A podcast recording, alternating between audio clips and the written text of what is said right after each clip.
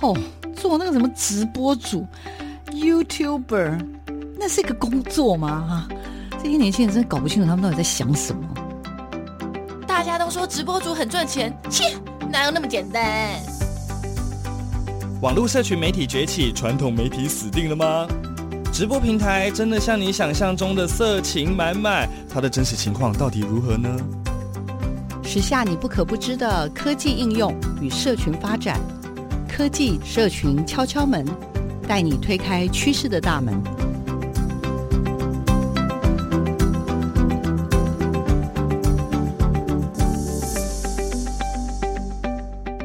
欢迎收听每个礼拜六的上午十点到十一点的科技社群敲敲门。啊、呃，这礼拜呢，小黄老师要带大家出一趟门了。我们要带大家去哪里呢？我们要坐飞机飞飞飞飞到台东的外海，也就是美丽的兰屿。它在科技跟社群的发展上面又有什么值得大家持续关注的呢？这礼拜的任务就带大家去兰屿。认识一次超酷的活动，以及一群超有事的人，我们就马上展开我们这个礼拜的兰屿行。我们今天啊，来到了我们的蓝雨高中，小黄老师来出任务，因为我们这一次呢，要来介绍一个很酷很酷的活动，叫全球公民教育在蓝雨的实践哦。好，我们今天就有请一下我们这次的这个筹办人哈，我们邀请了一下我们蓝宇中学的我们的小珍老师哈，请老师跟自我介绍一下，然后也跟大家分享一下，说为什么这一次呢会想要在这个时点来办理一个这么酷的全球公民教育在蓝宇的一个实践这样子的一个研习的活动。听众大家好，我是蓝宇高中陈淑贞啊，我来介绍一下，就是我们这一次的教师研习的主题叫做“全球公民教育在蓝宇的实践”。呃，我想它的理念最主要是因为，嗯，因为全球化的关系，所以其人跟人之间的交流其实变得非常的啊、呃、频繁跟密切。以目前来讲，几乎很难有一个人是不跟整个世界做连接，嗯、你很难只跟你的家人或是你的。家乡或者是你的国家，你几乎都是要呃跟全世界有很多的互动。那甚至国际各地发生的事情，其实对我们也都有很多的影响。好，我们的生活其实跟世界的脉动是非常紧密的。那呃，兰屿其实是一个台湾的一个小小的离岛。那过去因为它呃跟台湾文化接触的比较慢一点，所以它还蛮呃保有很多自己原来的生态跟传统的生活的这个部分。但是呃因为观光的发展的关系，好、那兰屿现在跟外面的连接其实非常的密切。那同时因为以现在世代的孩子来讲，他其实很难离开媒体，好、手机啦、电脑啦、网络啊，好、所以孩子在接收讯息的方式也比以前多元，那当然这些讯息对孩子的影响也就会很大。嗯，好，那所以呃，对一个学校来讲，我们怎么样去呃放在一个比较大的格局去思考？像像这样子的一个兰屿的孩子，地理环境这样呃比较封闭的一个地区，但是它其实又透过很多现代的媒材去跟世界有很多很多的连接。好，那。我们怎么样在这样子的环境里面去思考关于一个孩子的教育？好，那可能没有办法像过去一样，就是说，哦，你就是在这边考试，考一个好的高中，或者是好的大学，或者什么。我们可能必须要，呃，站在一个全球的角度去思考，我怎么样让蓝雨的孩子是以一个全球公民的视野，在这个世界上。活生活。存在存在着。存在存在对对对存在，大家常说刷个存在感。是是，但是现在不是在兰屿刷个存在感，是是是，你在整个的全球的是。公平的场域里面，你怎么样扮演好这个角色？是是是。那接下来我们大概会是希望呃学校的整个发展上面是要能够扣住这个点，好，我们需要帮孩子准备他。未来生活所需要的能力，那、嗯、那个视野就会非常的重要。好，基础能力跟他的视野都是非常重要的一件事情。所以，我们办一个呃这样的研习，最主要就是希望提升老师的视野。我们会希望老师不要只是在呃自己的学科或者是自己的位置去思考教小孩这件事情。好，就是不比较不会是一个传统老师的概念。好，那我们会是希望老师用在做任何事情的时候，都可以用一个全球的角度去思考。好，所以我们才会办一个这样的研习。嗯，主题看起来好像很厉害，没有，我刚听到的名字 我就已经，我就在远端的台湾的台北就开始膜拜起来了。对，然后今天呢来到了现场了，就觉得更要予以膜拜一下了。没有，没有，就是看起来很厉害，但是我觉得你你还是要介绍一下，因为你您这两天呢、啊，其实我看到的时候是觉得还蛮蛮有趣的，因为那因为我自己是参与第二天早上的一个一个分享，可是第一天就有一很多有。去的主题，然后到下午当天第一天下午，甚至有那个跟那个所谓什么 SDGs 的连接，这也太好，英文叫 trendy，就是太太跟这个趋势连接。老师要不要跟我们分享一下这个大概两整天，对不对？是活动整个的脉络大概是如何？是 OK 好啊、呃，其实现在这个版本不是我们原来的版本啦，哦、但是因为其实真的是、嗯、朋友太多，不是开放出国之后。大家暑假突然都不见这样，oh. 所以我们在邀讲，所以在这里要很谢谢那个小王老师大力支持。应该是说我很早以前就接到这个 notice，所以我都不敢，就是我想办法，因为其实我才刚出国回来，我中间想办法错开说这段时间不能有任何任何的活动。谢谢，感恩感恩。好，那所以这个其实是我觉得这个版本比起我们原来的思考，或是我跟伙伴在讨论的时候，我觉得它比较嗯脉络性还没有那么完整。好，本来我们是两个整天，好，那现在是这边一天半研习，然后半天老师做教案的开发，这样。那是但是我还是会希望，嗯，把一些最基础的东西先放进来，好。那所以，呃，我觉得当我们在谈全球化这件事情的时候，呃，要去思考它最重要就是全球化到底对。我们的影响到底是什么？对一个人的影响是什么？那我们在学校，因为学校的发展其实呃这几年有在做所谓的民族教育，好，那也就是说很多传统的文化智慧是在被学校重视的，好，那但是如果我们只是知道哦，我传统的智慧就是这样，然后呢，如果我们没有用一个更高的视野去看这一个族群在这个地球上。他对地球的贡献是什么？嗯、这群人在地球上的生活，他为这个地球贡献了什么？嗯、那这样子的生活智慧，它的价值是什么？我觉得非常可惜。那同时这样子，呃，尤其是如果你没有去看到一个文化的价值的时候，当别人的文化进来的时候，你可能很快就会被包括便利性啦，或者是你遇到的是一个很强的文化输出的国家的时候，你很很容易就被洗脑了，嗯、然后你自己的东西慢慢就会不见。嗯，好，那。当然，最重要就是你你的价值，你看待土地跟世界的方式改变的时候，你在对待这个土地跟这个世界的方式就会改变，就是有点像是对于自我还有一个在地的一个认识觉察，然后甚至是一种认同。呃，我觉得这里面还有一个更重要的，其实是应该是。思辨能力，OK，对对对，哦，那不是就是我们的媒体素养了吗？是的，救命啊！是的，是的，好的，好的，好的，请继续。就是说，呃，所以我们会希望说，嗯，透过一个这样的研习，去帮老师把一个很基础的东西建立起来。就是说，我到底为什么要发展民族教育？那发展民族教育，我的内涵到底是什么？我要给孩子的是什么？我觉得那个背后的哲学要很清楚，老师设计出来的课程才会很精准。才能够去切中那个要害，跟你真的能够培养到孩子真的成为一个世界公民所需要的能力。好，那所以在这两天的研习，反而我们比较是一个观念的引进。那前面第一天的半天，我邀请的是我一个之前台大实验室的学妹，她是台大动物系毕业，但是后来转人类学方面。好，那她在这边做了一个我觉得非常重要的议题，就是蓝屿的米食文化的适应。也就是说，其实蓝屿这个地方，我们讲民以食为天，所以我吃什么一定跟我当地产什么有关。那我产什么一定是跟这里的环境气候有关。所以米对兰屿来说，它本来就是不存在的。可是现在兰屿人都吃米了，芋头田废耕了。哦，好，那那从我第一年，我是民国八十七年到兰屿来教书。那在我八十五年，因为研究所进到这个田野的时候，我那时候就已经听到妈妈们跟我说：“啊，我种那么多的芋头有什么用？孩子都不吃了。”好，那我说孩子为什么不吃呢？因为去学校都吃白米饭啦，所以他们喜欢白米饭了。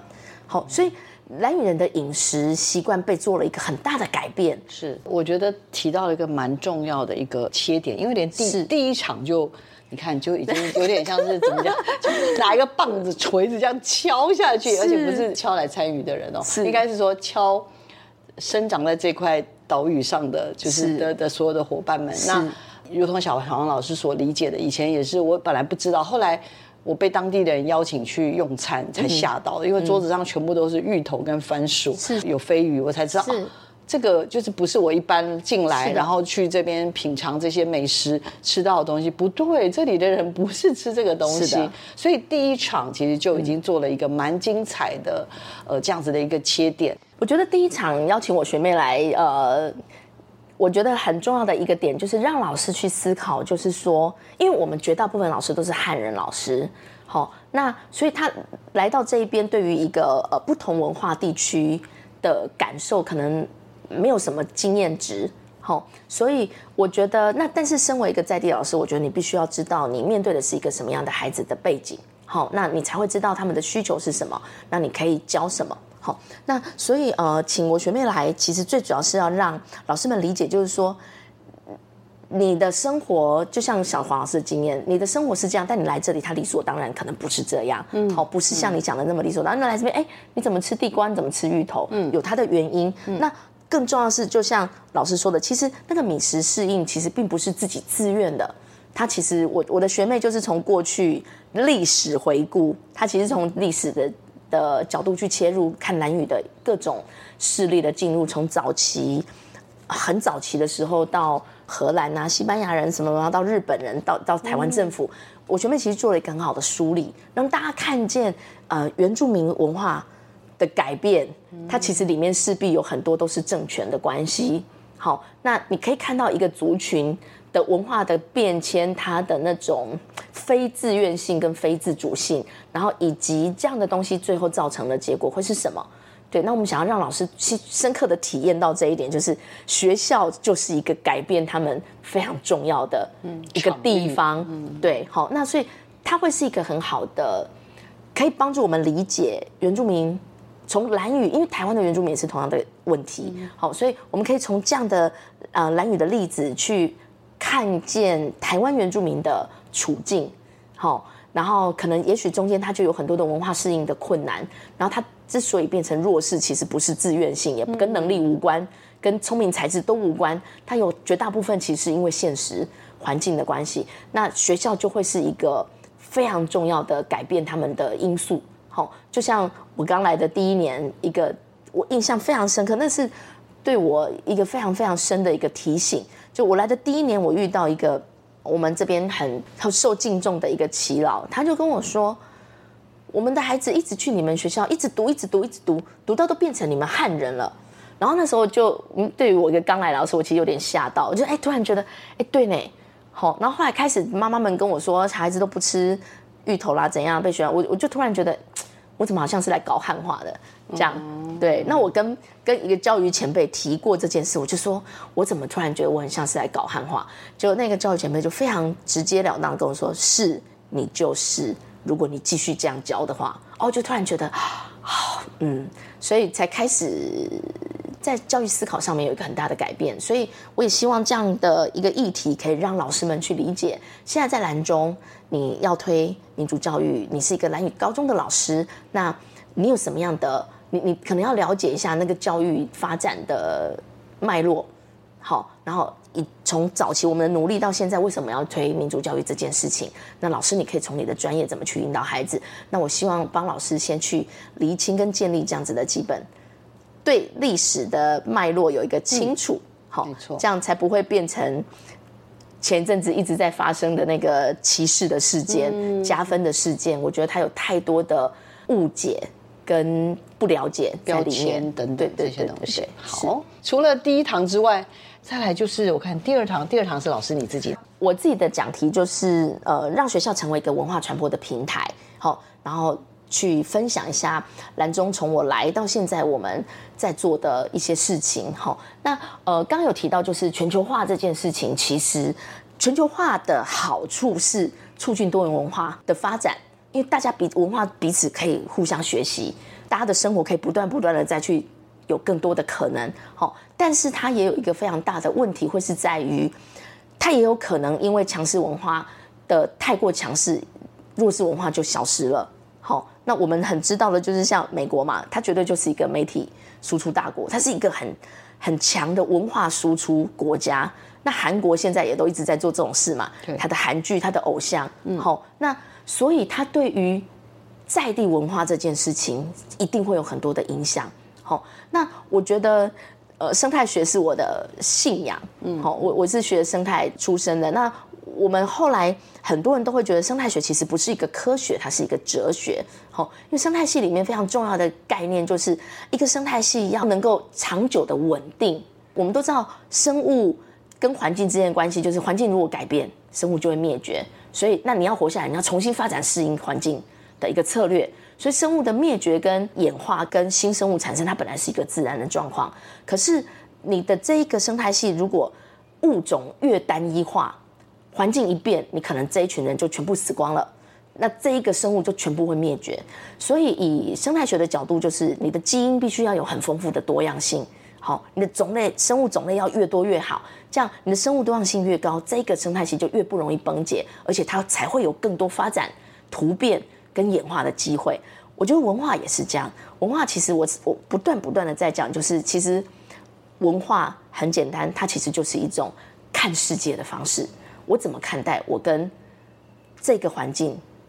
那我看世界的方式，是因为我要在这个环境活下来，所以我一定发展出一套。我最适应这个环境的一种生活方式，嗯嗯，好，那这个东西就会是我们讲的所谓的在地智慧。好，那外面的东西进来，它不一定能够适应这一个在地智这一个环境，而且有可能外面的文化一进来之后，在地的生态秩序就崩解了，因为你已经不是用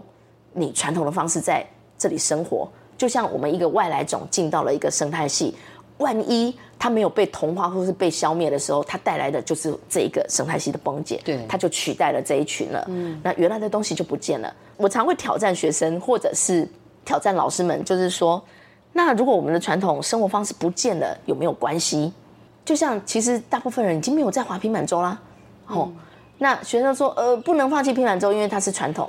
我就说骗人，他说因为他是文化，我说骗人，你根本都没有在用平板舟了，而且你根本就都用那个机动船，对，然后他就说根本就已经不是你的文化，已经不是你的生活方式了，这样，然后那孩子就嗯、呃，我就说那所以，只要没有平板舟会不会怎么样？孩子就会嗯、呃，不行，它是文化。我说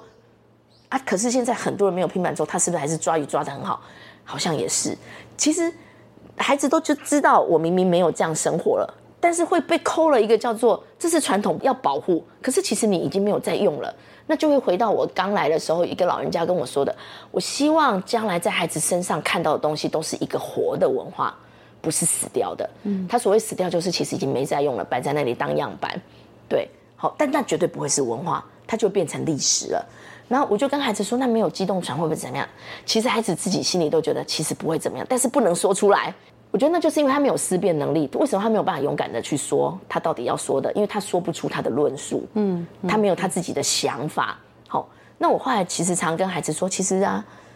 兰屿的文化如果在这个世界上消失，说实在，真的对你没有生命的影响，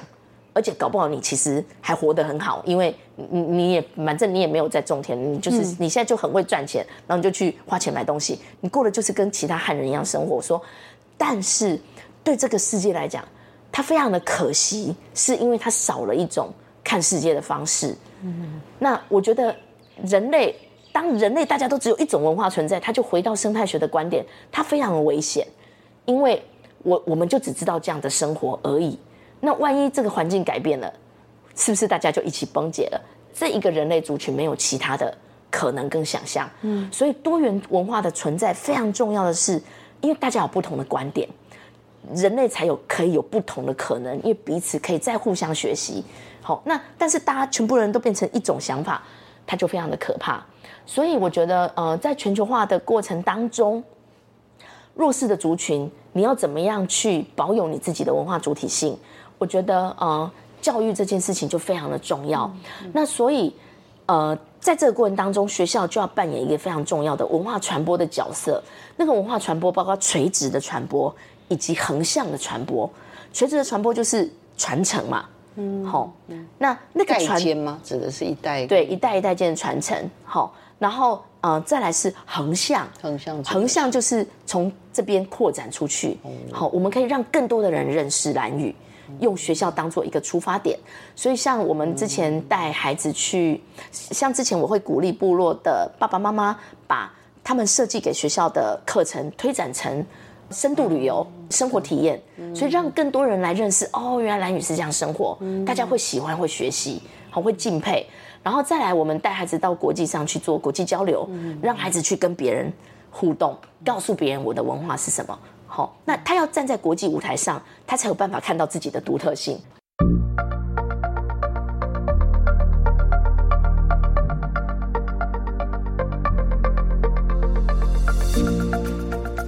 朋友，大家好，我是兰屿高中陈淑贞。那今天要跟大家分享一个名词，叫做文化传播。最简单、最简单的说法就是把文化传播出去嘛。那什么是文化传播呢？文化传播，呃，它就是一种不管靠着早期，当然就是像生活、文字或者是语言口耳相传这样的东西，然后到后来有所谓的媒体。或者是艺术啊，各方面啊，旅游啊，然后因为这样子，你的文化从一个地方传到另外一个地方。这样子的过程就叫做文化传播。那文化传播有两个基本方式，一个就是垂直的传播，好，垂直纵向的传播就是由上一代传到下一代。那另外一个是横向的传播，横向的传播就是从一个地区传到另外地区，一个族群传到另外一个族群。那不管是纵向的传播或者是横向的传播，它有一个不同的效果，就是垂直的传播，它留下来的可能就会是基因储存。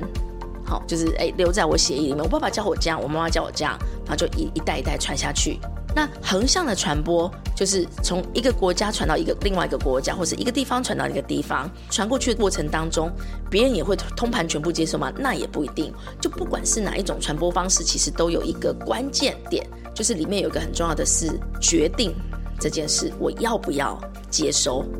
别人传给我的时候，我要不要接收？在教育里面很重要的就是。你要让孩子有决定的能力，我要不要接收？我觉得这是在文化传播里面学校要扮演的一个很重要的角色。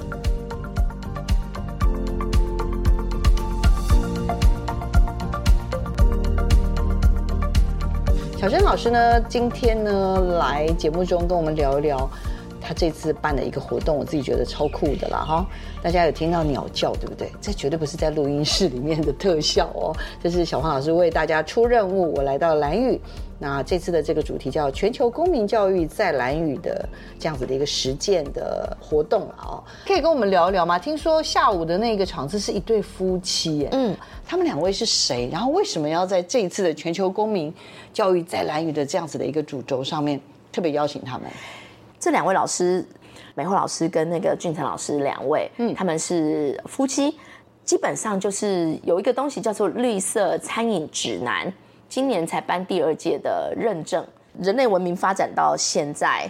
全球共同面临的最大挑战，当然就是全球气候变迁嘛。那那个全球气候气候变迁引起的，当然会是非常非常多的问题的存在。好，那所以我还是那句话，就是我们要想办法。让人类族群在这个地球可以永续的生活，嗯、所以当然它就有一个跨国际的一个思考，因为毕竟这个地球就是大家一起的生活圈，然后今天的灾难也大家的就是历史工业嘛，嗯、没错。那对，那所以联合国才会有一个呃二零三零年的 SDGs 永续发展目标。嗯，好，那我觉得蓝宇一直会是以传统的生活智慧跟传统的人跟环境关系来讲，它本来应该是一个。少有保有完整的一种生活永续的典范呐、啊，嗯，好，但是因为这几年的观光发展实在是太快速，好，那我刚刚在讲的就是在接收外来文化过程当中，因为你没有思辨的能力存在的时候，就会是一种灾难，就全很容易全盘接收。对，所以你会看到现在兰屿的发展，那个过度发展的状况其实非常的严重了，好。我还是觉得就是那个经验的关系，所以以至于大家可能没有机会去接触到一些我觉得很重要的一个观念或者是一个思维。可能现在就是哦，我怎么样可以很快赚到钱？嗯，好，或是我怎么样可以发展我要的观光？所以，如果是从永续这个概念去思考的时候，对，不好意思，可能利益不是绝对不会是放在最前面。是，但是学校不是只有在传播，就是比如说哦，我学校教传统的东西，这就叫传承吗？不是哎，我们一定要让，如果我在学校只是学传统怎么种田，传统怎么杀飞鱼，我觉得那个。不是学校要做的事，那个是在家里家庭教育要做的事。那学校要做的是什么？学校要要做的是要从学校的教育本位去思考。那你学会的这一个田跟这个杀飞鱼的方式，或者是利用飞鱼的智慧，它可能从科学上，或是从人文历史上，从全球的角度上，它到底它为什么会这样存在？嗯，好，然后以及它的重要性是什么？然后再来，它现在有没有面临什么样的挑战？那它该何去何从？这个是学校要做的事。我觉得它也才是文化传播教育里面非常重要要去做的。所以民族教育绝对不是把这些传统东西全部拿到学校来。我觉得这样就不需要老师了，嗯，不需要学校，学校要扮演的是后面这一大块。嗯，那所以我的老师，我们的老师们也一定要有永续的概念。所以这是我们把。SDGs 引进来很重要的目的，好，那因为我们的高中部是餐饮学程专长，对，我们是餐饮学程。再来，我觉得最大就是刚刚回到米食文化这件事，你的饮食行为绝对会改影响你的在地产业。那在蓝屿最重要的就是芋头田，芋头田的价值非常，它在传统非常的高，当然它是一个能力跟财产的展现，同时它有一个很崇高的地位，就是在各种。仪落仪式的时候，它是很重要的礼物，对，所以它是很被尊敬的。所以他在这照顾他的过程当中，你要去祝福他，你每天要跟他讲话，你要关怀他什么等等。他有很多你说对芋头吗？对对对对对对对对，对芋头要关怀他，要照顾他啊，对对，对，要跟他讲话，对，然后要祝福他这样。好，所以它是一个非常重要的一种人跟环境的态度。可是因为大家吃米饭了，所以芋头。就没有作用了，嗯，都没有作用的时候，它的下一个状况就是废耕，因为我也不知道中芋头中来要干嘛，嗯，好，那所以我觉得饮食文化、饮食行为改变这件事情，它绝对影响了在地的产业。那所以呃，引进绿色餐饮指南的这样子的概念，会希望把目前国际上大家怎么叫在谈呃饮食的永续、在地饮食的永续这件事，是可以引进。到兰屿来，然后我希望透过老师在课程里面，呃，除了带给孩子之外，就是我也会希望将来的课程学校，因为还是回到刚刚讲了，学校是一个文化传播的平台，嗯，所以就是包括我们孩子学了这个东西之后，我怎么样把它分享到部落去？那过去我们其实学校做了很多文化传播的操作。包括像我们的看见家乡，嗯，我们过去拍的片子一定会到部落去做巡回。是，那我们有很多孩子之前到国外去参访回来，有很多的在地行动，对，它都是一个很重要的文化传播的的功能目的。好，那确实也对在地造成了一些影响。所以把这样的观念引进来，除了希望老师一起来思考怎么样培养孩子这样的观念，那另外一个会是希望我们怎么样带着孩子把这样的东西传播到部落里面去。对，这是。我觉得概念，嗯，这一次让我看到一些，就是刚刚讲的，就是可能原来啦，只是，嗯，知道老师或者学校都有在做一些努力的事情。嗯嗯、那这次有点像是一个同整嘛，嗯嗯。然后当然有更多是我自己的，可能进出蓝也，看可能有不小，可能不小心十年以上了，十几年，对不对？十二年，对。所以就是在这过程当中，好像除了只是跟学校接触之外，因为。自己也接触当地的一些孩孩子们、年轻人或者是朋友，那也感受到了一些东西。可是看见的改变，看见的不管是文化的，或者是在地性的很多东西的一种淡出，嗯，某一些东西的淡入，某一个时点看好像就是只是觉得它有在发生，嗯。可是如果一段时间再回头去看，像我这次在帮忙整理东西的时候，我就会觉得。就就就突然间觉得那个那个转变非常的大，然后对应到老师现在所说的，因为学校在中学，因为几乎所有我们兰屿的孩子们，小学有四四所。四所都会来蓝宇中学，所以蓝宇中学其实是汇聚了所有蓝宇的孩子们在这边念中学，除非他出出去，但几几率比较少。但是到了高中，可能有的孩子就会选择留下来，但是也有很多孩子就会选择到本岛去念书。嗯，所以在这一次谈到的这些东西里面，刚刚讲的就是饮食，然后从老师谈到的教育的场域，然后谈到的 SDGs 这个议题这件事情，然后甚至谈到的这个绿色餐饮，就是说我我们感受到我们很想要留下点什么，可是又觉得有点难。就是你你会说哦，我们还是回还好好回来吃芋头好，嗯嗯嗯、我们好好的来种芋头田，嗯、芋头文化。可是，一样啊，就跟刚刚讲的那个什么，我们刚刚在聊那个捕鱼的事情，是不是？啊、是是是是，对，平板舟，你们都觉得平板舟很重要，不能消失。可是做什么机动船？船对，也觉得它很方便啊，不是吗？是对不对？那一样，我们也知道芋头文化很重要，是一个整个传统下应该要保留的东西。可是，可是真的就吃饭。也习惯了，然后又很方便，然后便利商店也开了，要要取得也更容易了。所以在这样子的一个，我觉得就变成是有好多好多的东西是需要被对话，需要被讨论。嗯，那我觉得这次的蓝中，不管是小珍老师，或者是我们整个的这个团队吧，我相信是整个团队，对啊，也要谢谢他们。就是说，大家也就是在开始去思考这件事情，而且老实说蛮难能可贵，因为两位都不是达悟人。但是应该是说，对达悟是在地教育工作者，呃，在地教育，但对达悟的爱啊、关心啊，都不是一天两天了。是，小珍老师也服务了超过二十，嗯。二十不敢讲数字，不是不是不敢讲，是没算过，就是反正就超过二十，就是已经二十年了。因为之前我看到爱学网介绍老师的时候，就已经二十几年了哦，二十七年。对，所以就是那种那是一份感情，然后也也让我们看说看到就是外来的文化，当很多我们所说的强势的东西。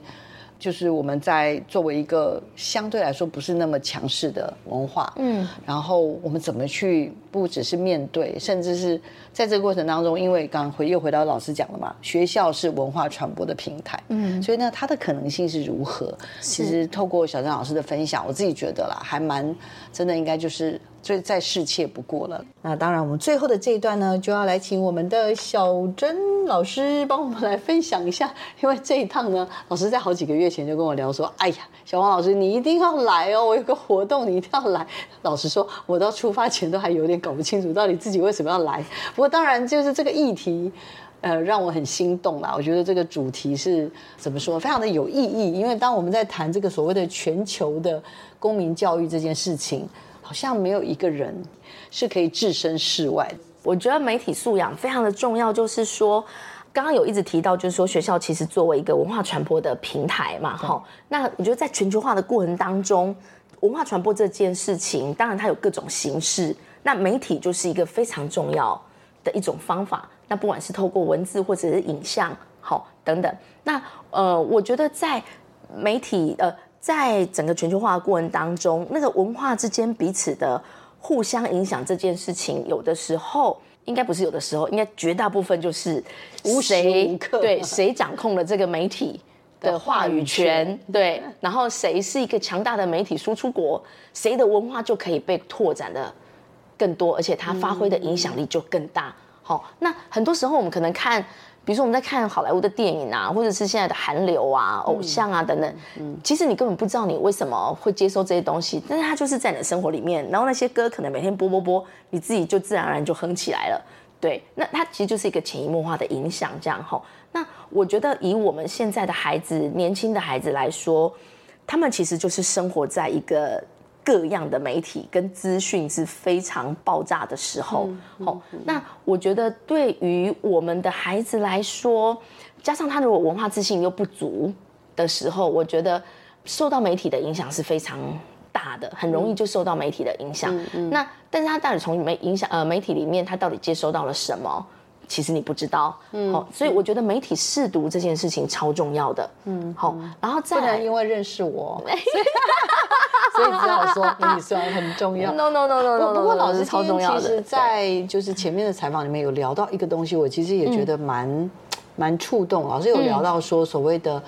呃思辨力，所谓的我们现在就是三月三月底刚公告的媒体素养的白皮书的二点零版，其实里面就谈到了所谓的 critical thinking，嗯，明辨式的思维，是的，所以好像。呃，因为我跟我们跟小珍老师跟蓝中其实结缘于大概十二年前，当时陆校长嗯。邀请了就是团队一起加入了媒体素养的这个当时的这个计划，一转眼真的就十几年过去了。嗯，那这过程当中，其实就说对于媒体素养这件事情，虽然国家不见得能够一直启动大型的计划，嗯，但在这件事情上面都一直还是有蛮大的一个，包括跟我们学校实行的一些合作，嗯，然后。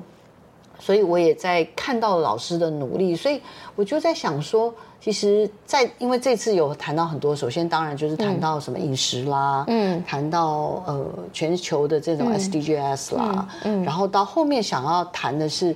对，等于是对孩子来说，每一天都影响他，无时无刻都影响他的一个所谓的媒体这件事情。对，那想要让，因为毕竟这次参与的蛮多都学校的老师，嗯，所以是想要让老师们也。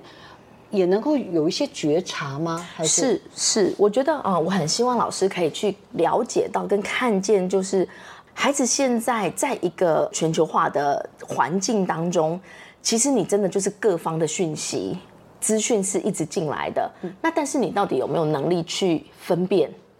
这些讯息到底在告诉你什么？嗯，好、嗯，我觉得思辨力很重要，然后再来是。呃，你要让别人更认识你，嗯嗯，更看见你。我觉得文化传播靠呃媒体的这个部分，你要怎么运用媒体去做文化传播这件事情，我觉得也是会是新时代的小孩他一定要会的，嗯，对，因为你必须要能够说你自己的故事，让别人听，别人才会认识你、更了解你、更看见你，嗯，要不然很多时候其实，尤其是全球化的结果，我觉得，嗯，多元文化这件事情会非常的重要。好，那我们在 SDGs 里面也一直提到，就是多元族群的平等这件事情。嗯，那我觉得媒体素养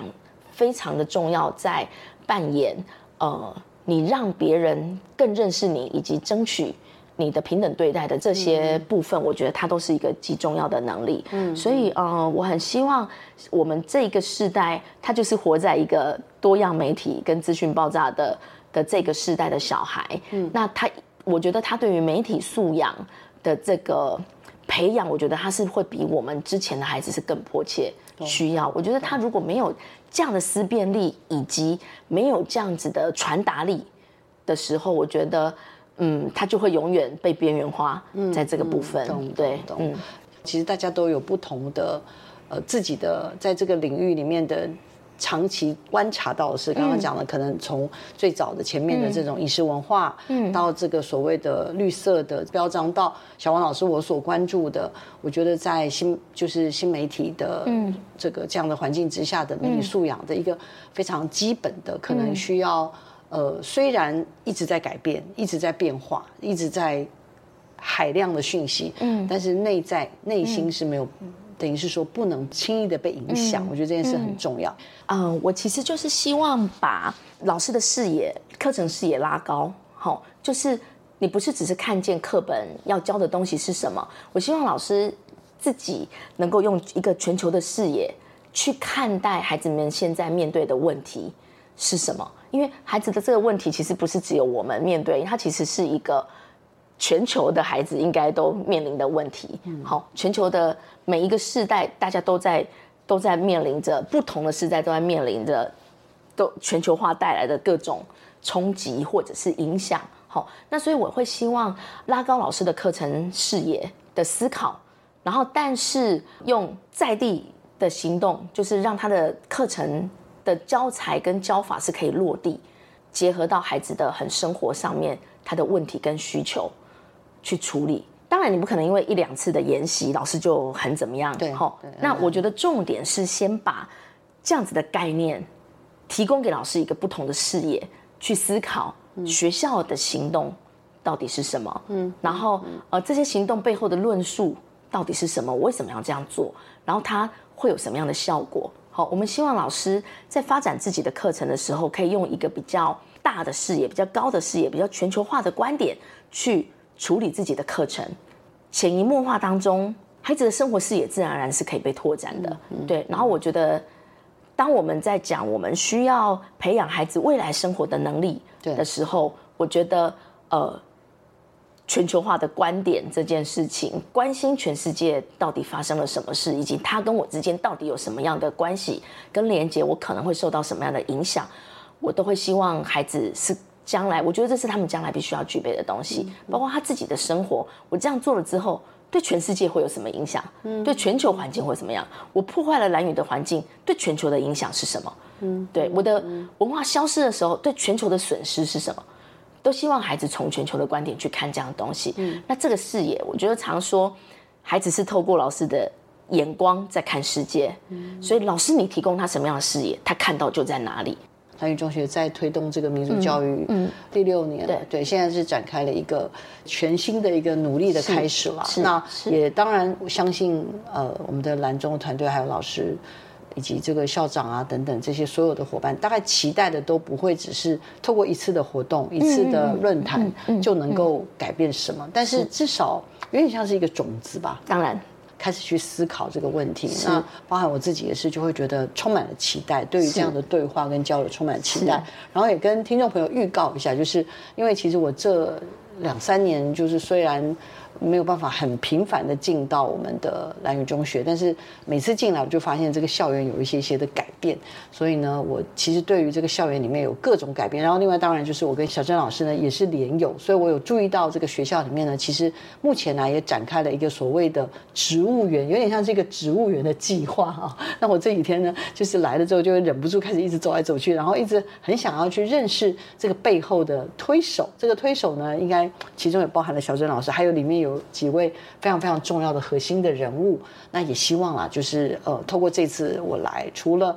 我们认识这次的这么有趣的一个论坛，然后有我们有机会能够认识各式各样很酷的这些所谓的，我觉得他们都是一些倡议者、倡议家哦，不管是关注饮食或者关注这种所谓的呃全球的这种呃永续的这些的议题之外呢，我自己觉得。